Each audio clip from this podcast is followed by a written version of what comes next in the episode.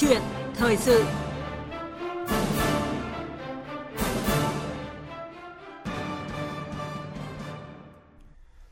Thưa quý vị và các bạn, mưa lớn liên tục và diễn biến phức tạp đã và đang gây thiệt hại nặng nề cho các tỉnh miền Trung. Vì sao cứ đến hẹn lại lên, khu vực miền Trung được xem là vùng rốn lũ, bão lại gánh chịu thiệt hại lớn về người và của đến như vậy? Ngoài ảnh hưởng của biến đổi khí hậu, còn có yếu tố nào góp phần làm phức tạp thêm tình hình diễn biến mưa lũ miền Trung? Liệu nhân tai có làm cho thiên tai thêm phức tạp và khó lường? Chính vì vậy mà câu chuyện thời sự hôm nay với sự tham gia của khách mời là ông Nguyễn Văn Tiến, Phó Tránh Văn phòng Ban Chỉ đạo Trung ương về phòng chống thiên tai, Phó Tổng cục trưởng Tổng cục phòng chống thiên tai, Bộ Nông nghiệp và Phát triển nông thôn sẽ cùng chúng tôi bàn luận về nội dung này. Quý vị thính giả quan tâm muốn đặt câu hỏi hoặc là nêu ý kiến quan điểm của mình về nội dung thì hãy gọi điện thoại tới số quen thuộc của chương trình là 0243 934 9483. Chúng tôi sẵn sàng chờ nhận cuộc gọi của quý vị và các bạn. Còn bây giờ mời biên tập viên Minh Khánh cùng với vị khách mời bắt đầu cuộc trao đổi. Vâng, cảm ơn chị Phương Anh và trân trọng cảm ơn ông Nguyễn Văn Tiến đã nhận lời mời tham gia câu chuyện thời sự của à, Ban Thời sự Đài Tiếng Nói Việt Nam ngày hôm nay ạ. À, xin chào biên tập viên, chào quý vị thính giả Đài Tiếng Nói Việt Nam. À, thưa ông, tình trạng mưa nối mưa rồi lũ trồng lũ tại miền Trung đã cho thấy là thiên tai đang diễn biến ngày càng cực đoan và khó lường phải không ạ? Vâng, trong những năm gần đây, tình hình thiên tai ở nước ta diễn biến ngày càng cực đoan, bất thường. Các vùng miền cả nước đã phải hứng chịu của 21 loại trên 22 loại hình thiên tai trừ sóng thần đã gây thiệt hại nặng nề về người, tài sản và khoảng 1 đến 1,5% GDP trong năm. Cụ thể, thứ nhất là năm 2016 đã có 5 đợt lũ liên tiếp từ tháng 10 đến tháng 12 đã làm 129 người chết, mất tích, tổng thiệt hại ước tính trên 10.000 tỷ đồng. Năm 2017 là năm kỷ lục với 16 cơn bão và áp thấp nhiệt đới trên Biển Đông, trong đó có cơn bão số 12 lịch sử đổ bộ vào khu vực Nam Trung Bộ, gây mưa lũ lớn, làm 123 người chết, mất tích, thiệt hại vật chất ước tính trên 22.000 tỷ đồng. Và hạn hán lịch sử trên diện rộng tiếp trong những năm 25, 26, 29 và đầu năm 2020 tại đồng bằng sông Cửu Long và Nam Trung Bộ và Tây Nguyên – thứ tư nữa là mưa lớn cực đoan gây lũ quét sạt lở đất diện trên diện rộng tại Mường Na, tỉnh Sơn La, Mù Căng Trải, tỉnh Yên Bái năm 2017, Mường Nát, tỉnh Thanh Hóa năm 2018, ờ, Quan Sơn, tỉnh Thanh Hóa năm 2019 và gần đây nữa là đầu vào cuối tháng 7 vừa qua năm 2020 đấy là mưa kỷ lục của 60 năm tại Hà Giang gây ngập lụt trên diện rộng tại thành phố Hà Giang. Vâng. Ờ, thứ năm á, là vừa qua đấy thì ngay đầu tháng 10 năm 2020 đây thì lũ tại các tỉnh miền Trung đã vượt lũ lịch sử năm 1999 và mưa tại Thừa Thiên Huế lên tới 719 mini trên một ngày và 2.279 mini trên cả đợt, gây lũ lịch sử trên sông Bồ, tỉnh Thừa Thiên Huế, sông Thạch Hãn, tỉnh Quảng Trị. Đồng thời, còn có 3 cơn bão từ ngày mùng 5 tháng 10 đến ngày 14 tháng 10 năm 2020 đã hình thành và đi vào Biển Đông, ảnh hưởng trực tiếp đến 41 tỉnh của khu vực miền Trung, Tây Nguyên và phía Bắc. Và hiện nay thì à, như các đồng chí đã biết là đang có áp thấp nhiệt đới đã đi vào Biển Đông và có lẽ đã trở thành bão cơn bão số 8 trong năm nay. Và nguy cơ lớn của mưa, lũ trồng lũ tại các tỉnh miền Trung trong khi các địa phương này còn đang phải gồng mình lên để khắc phục những hậu quả. Vâng có thể thấy là rất là nhiều cái hình thái cực đoan của thời tiết đang tác động lớn đến cái ờ, đến nước ta và gây cái tổn thất rất là lớn về người và của. Và thực tế này thì cho thấy cái câu chuyện chủ động ứng phó với thiên tai của chúng ta rất cần có những cái kế hoạch cụ thể và dài hơi phải không thưa ông ạ? À, đúng vậy. Ờ, sau hơn 10 năm thực hiện chiến lược quốc gia về phòng tránh giảm nhẹ thiên tai đến năm 2010, chúng ta đã chuyển từ bị động ứng phó trước đây sang chủ động phòng ngừa, coi trọng phòng ngừa và thực hiện phương châm lấy phòng ngừa là chính. Chúng ta đã và đang huy động được cả hệ thống chính trị vào cuộc để thực hiện các nội dung cho cả ba giai đoạn phòng ngừa, ứng phó, khắc phục và tái thiết sau thiên tai. Theo quy định của luật phòng chống thiên tai và các chỉ đạo của Đảng, của nhà nước, chính phủ, Ban chỉ đạo Trung ương về phòng chống thiên tai và các văn bản liên quan chủ động phòng chống và khắc phục kịp thời, hiệu quả, giảm thiểu thiệt hại do thiên tai gây ra. Các bộ ngành cấp ủy đảng, chính quyền và ban chỉ huy phòng chống thiên tai các địa phương trong khu vực đã tập trung chỉ đạo và triển khai đồng bộ các nhiệm vụ giải pháp, đồng thời đã xây dựng được cái kế hoạch uh, triển khai có hiệu quả kế hoạch phòng chống thiên tai và phương án ứng phó với các cấp độ rủi ro của thiên tai. À, thưa ông, thiên tai thì đã và đang khiến ờ, người dân miền Trung trong cái thời điểm hiện nay chịu thiệt hại rất là nặng nề về người và của. Ngoài nguyên nhân từ tự nhiên thì theo ông còn có những cái yếu tố nguyên nhân nào tác động ờ, nữa không ạ? Dạ. Ờ, ngoài cái nguyên nhân chính do ảnh hưởng của sự biến đổi khí hậu và thời tiết ngày càng cực đoan thì ờ, mưa cường độ lớn và diện rộng và các cái nhân tố tự nhiên như đặc điểm về địa hình, ờ, sông ngòi và khu vực miền Trung thì con người cũng là một trong những nguyên nhân dẫn đến thiên tai ngày càng nghiêm trọng hơn. Thêm nhiều hoạt động uh, phát triển kinh tế xã hội chưa được quan tâm, tính toán đúng mức, khai thác lưu vực quá mức làm gia tăng các yếu tố rủi ro về thiên tai. Cụ thể, thứ nhất ý, là về nhận thức, kinh nghiệm ứng phó của một số địa phương và bộ phận người dân còn hạn chế, dẫn đến tình trạng chủ quan, chưa thực hiện hết trách nhiệm trong cái công việc ờ, phòng chống và ứng phó với thiên tai. Vâng. Thứ hai ấy, là tổ chức bộ máy của phòng chống thiên tai thì chưa được thống nhất từ trung ương đến địa phương. Cán bộ thiếu về số lượng, hạn chế về chuyên môn, thiếu các công cụ hỗ trợ chuyên dùng để đảm bảo việc thi hành nhiệm vụ. À, thứ ba là công tác thông tin, tuyên truyền chưa được tổ chức thực hiện thường xuyên, bài bản, thiếu kịp thời nhất là đối với vùng sâu, vùng xa, vùng đồng bào dân tộc, thiểu số và khách du lịch, đặc biệt là khách quốc tế. À, thứ tư là cái về phương tiện, trang thiết bị cứu hộ, nạn và còn hạn chế địa hình, thời tiết cho việc di chuyển khó khăn ờ, dẫn tới nhiều tình huống mà có lực lượng nhưng không thể cứu hộ, cứu nạn hoặc tiếp cận địa bàn chậm, thời gian kéo dài dẫn tới thiệt hại đáng tiếc. Cái thứ năm nữa là các cái chế tài xử lý vi phạm trong cái phòng chống thiên tai còn thiếu và chưa đủ mạnh. Nhất là việc kiểm soát an toàn thiên tai đối với công trình hạ tầng, khu đô thị, khu dân cư tập trung, đường giao thông xây dựng mới, khai thác ờ, khoáng sản, nhất là khai thác cát sỏi, xây dựng và lấn chiếm dòng sông, bãi sông và chặt phá rừng. Vâng. Ờ, quý vị và các bạn đang nghe câu chuyện thời sự với nội dung là thiên tai nhân tai nhìn từ mưa lũ miền Trung với sự tham gia của ông Nguyễn Văn Tiến, Phó Tránh Văn phòng Ban Chỉ đạo Trung ương về phòng chống thiên tai và Phó Tổng cục trưởng Tổng cục Phòng chống thiên tai Bộ Nông nghiệp và Phát triển nông thôn. Ờ, quý vị thính giả quan tâm và muốn ờ, có câu hỏi gửi cho vị khách mời thì hãy gọi đến số điện thoại của chúng tôi là 0243 934 9483. Chúng tôi xin nhắc lại là 0243 934 9483. Chúng tôi đang sẵn sàng chờ nhận cuộc gọi của quý vị và các bạn. À, thưa ông Nguyễn Văn Tiến, như những cái vấn đề bất cập mà ông vừa nêu ấy thì theo ông mối quan hệ giữa phát triển và thiên tai hiện nay trong cái thời điểm hiện nay thì cần phải được giải quyết như thế nào? Dạ. À, phát triển kinh tế xã hội là một tất yếu, nhưng Đảng, nhà nước ta đã chỉ đạo rõ không thể phát triển bằng mọi giá ừ. mà phải phát triển thuận thiên, thích ứng với biến đổi khí hậu theo hướng bền vững gắn với đặc điểm tình hình của từng vùng miền. Muốn vậy, phải xác định công tác phòng ngừa, ứng phó, khắc phục hậu quả thiên tai là một nhiệm vụ quan trọng, cấp bách, thường xuyên của cả hệ thống chính trị và toàn xã hội. Cần đặt yêu cầu về phòng chống thiên tai ở vị trí trung tâm của các quyết định phát triển như chỉ đạo của Đảng tại chỉ thị số 42 của Ban Bí thư về tăng cường sự lãnh đạo của Đảng về công tác phòng ngừa, ứng phó, khắc phục hậu quả thiên tai và kết luận số 56 của Bộ Chính trị về việc tiếp tục thực hiện nghị quyết Trung 7 khóa 11 về chủ động ứng phó với biến đổi khí hậu, tăng cường quản lý tài nguyên, bảo vệ môi trường, đặc biệt là công tác bảo vệ rừng, trồng rừng trong những năm gần đây. Thì từ 2017 đến nay thì tỷ lệ che phủ rừng hàng năm đều tăng so với năm trước. Cụ thể như năm 2017 là 41,45%, năm 2018 là 41,65%, năm 2019 là 41,89%. À, ờ, dự kiến năm 2020 là 42% và sẽ duy trì ổn định đến năm 2025. Được. Vâng. Rõ ràng là những cái biện pháp và kế hoạch dài hơi mà chúng ta đang giải pháp chúng ta đang thực hiện thì sẽ mang lại một cái hiệu quả nghĩa là ờ, có thể là ứng phó hiệu quả với biến đổi khí hậu cũng như là ờ, ứng phó hiệu quả với các cái thiên tai mà tác động trực tiếp đến nước ta và không chủ quan lơ là thì là yêu cầu của Thủ tướng Chính phủ Nguyễn Xuân Phúc đã đặt ra với chính quyền các địa phương và cả người dân trong công tác phòng chống thiên tai. À, tuy nhiên thực tế thì tại một số nơi vẫn xảy ra cái tình trạng là chủ quan xem nhẹ khi mà à, bão lũ xảy ra thì lại trở tay không kịp. À, tâm lý chủ quan thì theo ông cần phải à, được chấn chỉnh ra sao ạ? Dạ, thưa các cái quý vị đánh giả,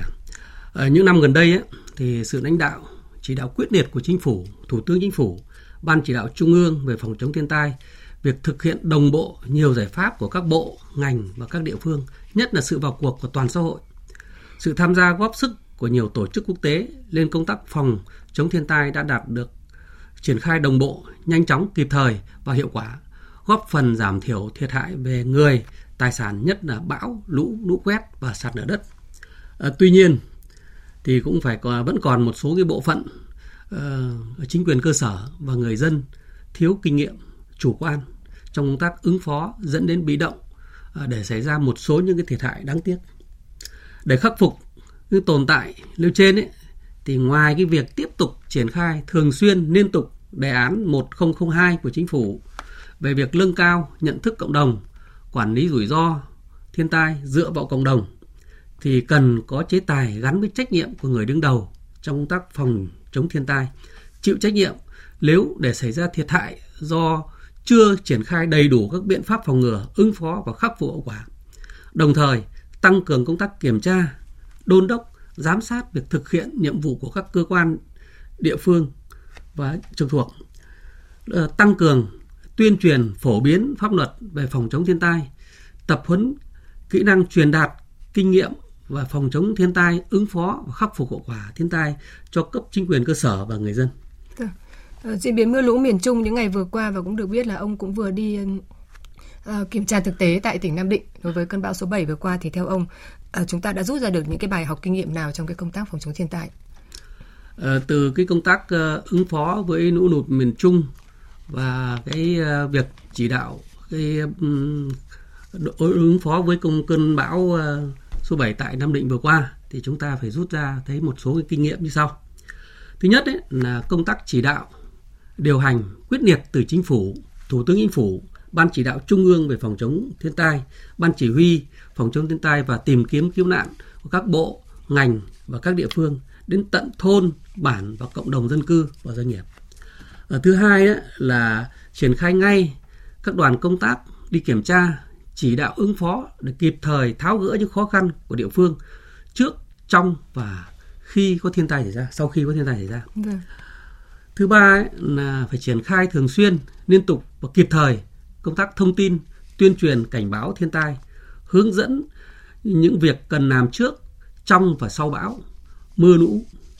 cho chính quyền và người dân. Các công trình xây dựng, nhất là tại các thôn, các bản ở vùng sâu, vùng xa, vùng đồng bào dân tộc thiểu số bằng mọi phương tiện, nhất là phương tiện truyền thông như cảng này,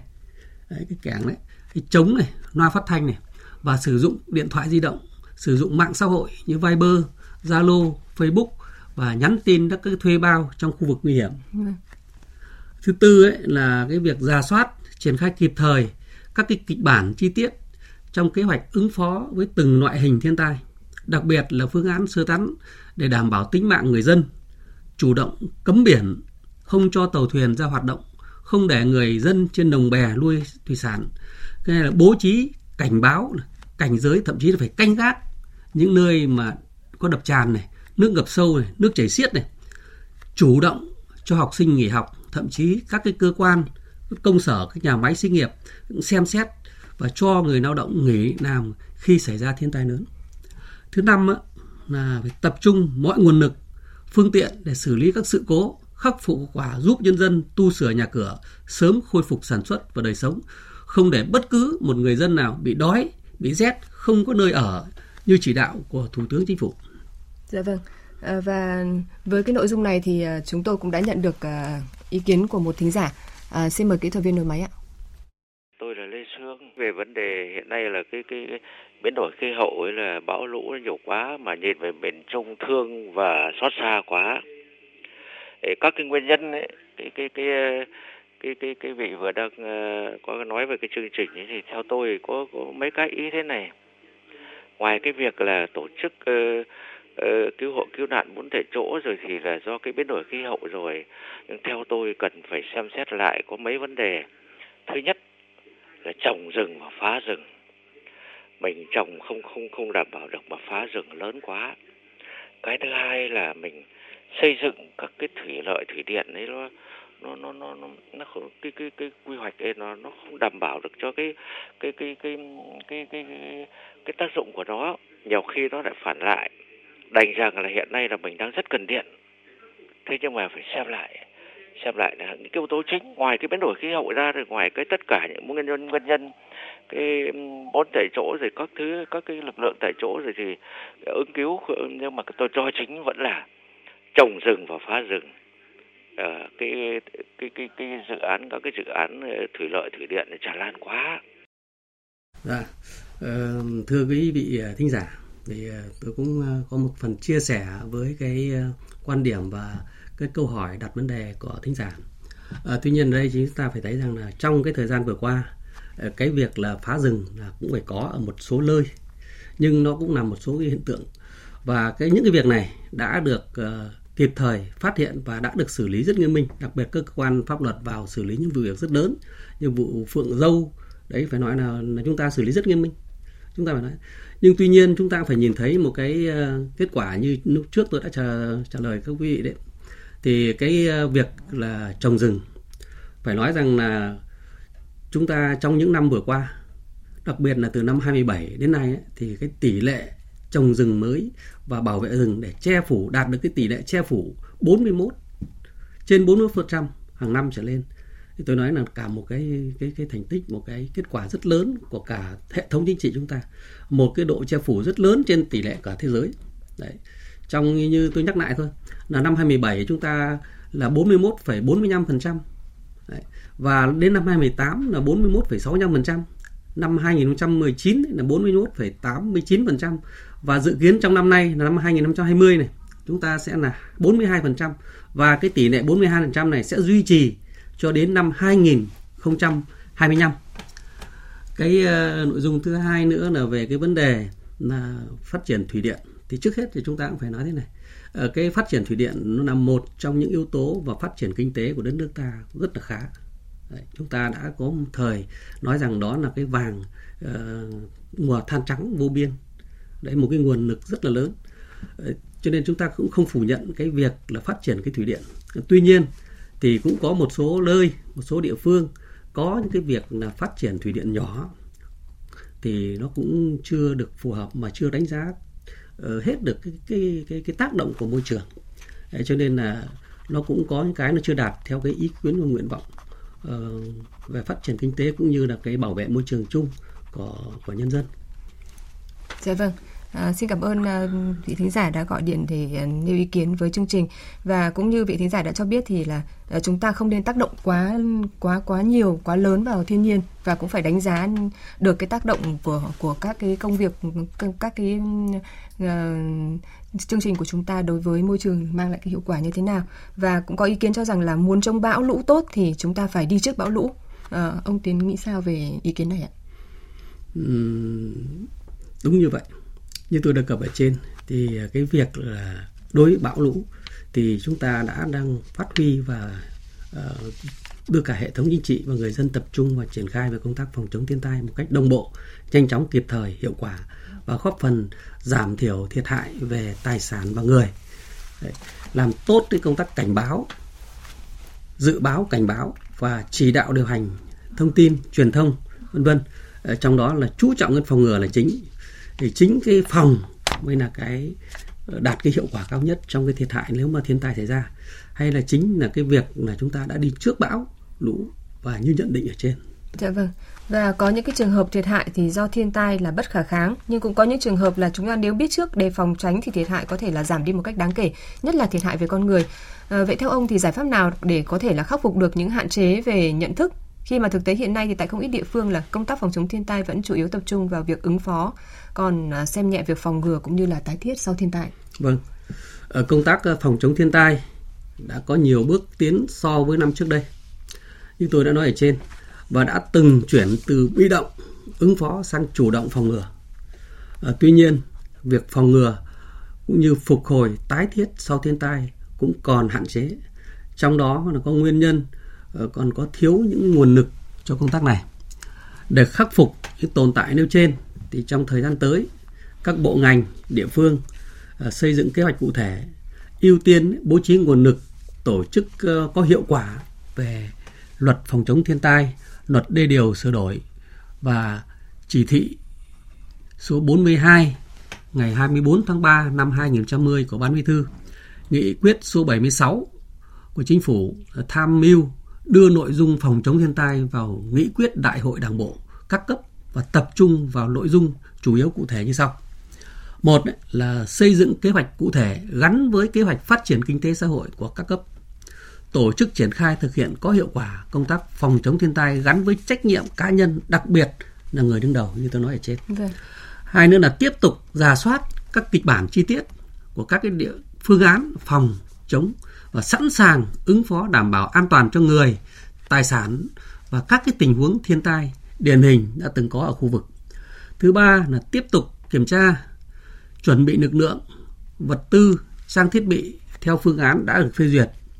À, thứ tư ấy, là phải tăng cường công tác truyền thông, nâng cao nhận thức cộng đồng về phòng chống thiên tai. Thứ năm là hoàn thành và việc lập và tổ chức các hoạt động của thanh ờ, xung kích về phòng chống thiên tai ở cấp xã để đáp ứng ngay từ ban đầu giờ đầu khi có thiên tai. Sáu ấy là kiểm tra, giả soát và huy động nguồn lực nâng cấp đảm bảo an toàn về hệ thống đê và hồ chứa. Thứ bảy ấy là ưu tiên bố trí nguồn ngân sách địa phương đồng thời sử dụng có hiệu quả cái quỹ phòng chống thiên tai và các nguồn quỹ kinh phí khác đảm bảo hiệu quả cho các hoạt động phòng chống thiên tai, khắc phục hậu quả do thiên tai gây ra, đặc biệt là đến cái việc là chăm sóc đến người dân thứ 8 ấy là khắc phục hậu quả và phục hồi tái thiết sau thiên tai theo hướng xây dựng lại tốt hơn như những nội dung như khung hành động ở Sendai mà Việt Nam đã tham gia. Dạ vâng. À, và như vị khách mời cũng đã trao đổi là để giảm đến mức thấp nhất thiệt hại do thiên tai gây ra thì ờ, các địa phương cũng như là ban ngành chức năng và người dân cần phải nâng cao ý thức cũng như là nhận thức để có thể chủ động xây dựng và điều chỉnh bổ sung kế hoạch phương án phòng ngừa ứng phó thiên tai một cách hiệu quả. Cùng với đó thì ờ, hãy dừng lại những hành động phá hoại môi trường và đừng khiến nhân tai gây thiên tai. Có như vậy thì mới mong là cân bằng sinh thái phát triển bền vững và hóa giải được nỗi bất an về thiên tai địch họa. Và tới đây thì à, thời lượng của câu chuyện thời sự cũng đã hết. À, trân trọng cảm ơn ông Nguyễn Văn Tiến, Phó Tổng cục trưởng Tổng cục Phòng chống thiên tai Bộ Nông nghiệp và Phát triển nông thôn đã tham gia chương trình của chúng tôi ngày hôm nay. Vâng, cảm ơn quý vị thính giả đã quan tâm lắng nghe và gọi điện về chương trình ạ. Dạ, cảm ơn các quý vị như thế Vâng, quý vị và các bạn vừa nghe câu chuyện thời sự và chúng tôi có bàn về thiên tai nhân tai nhìn từ mưa lũ ở miền Trung.